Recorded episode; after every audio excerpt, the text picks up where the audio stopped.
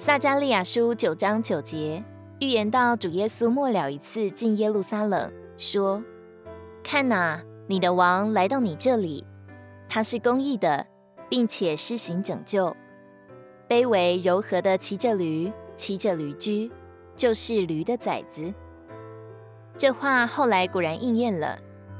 请注意，这里提到的还不是驴，乃是驴驹。就是约翰福音里所说的小驴，基督公义的带着给神子民的救恩而来，却是以这样卑微柔和的方式。弟兄说：“你是喜欢君王，还是喜欢跟我们一样的朋友？如果我们天天与君王为伴，除了恐惧战兢之外，还有什么喜乐可言呢？而我们的主是万王之王，却没有高高在上，令我们望而生畏。”主耶稣认识所有的人，包容所有的人，同情所有的人，并接纳所有的人，是因为他是至高无上的主宰，却经历过最卑微的人生。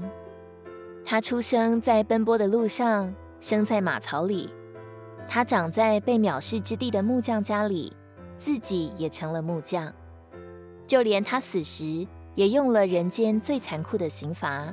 且与强盗一同被处死，没有人可以再比他更卑微，所以他能供应所有的人。他历尽人间的寒苦，就能同情所有人的软弱，就成了万民的安慰和拯救。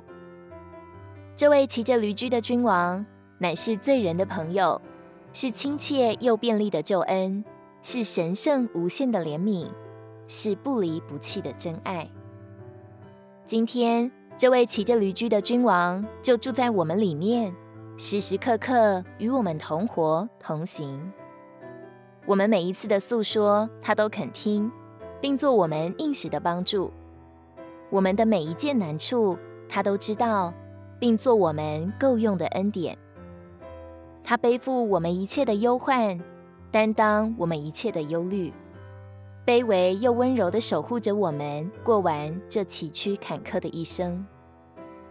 我们既有这样温柔又亲切的救主，是否会常常与他亲近，凡事都跟他商量呢？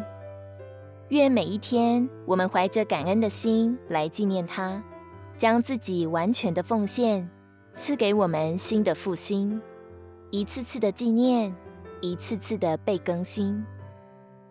以赛亚书五十三章四节，他诚然担当了我们的忧患，背负了我们的痛苦，我们却以为他受责罚，被神击打苦待了。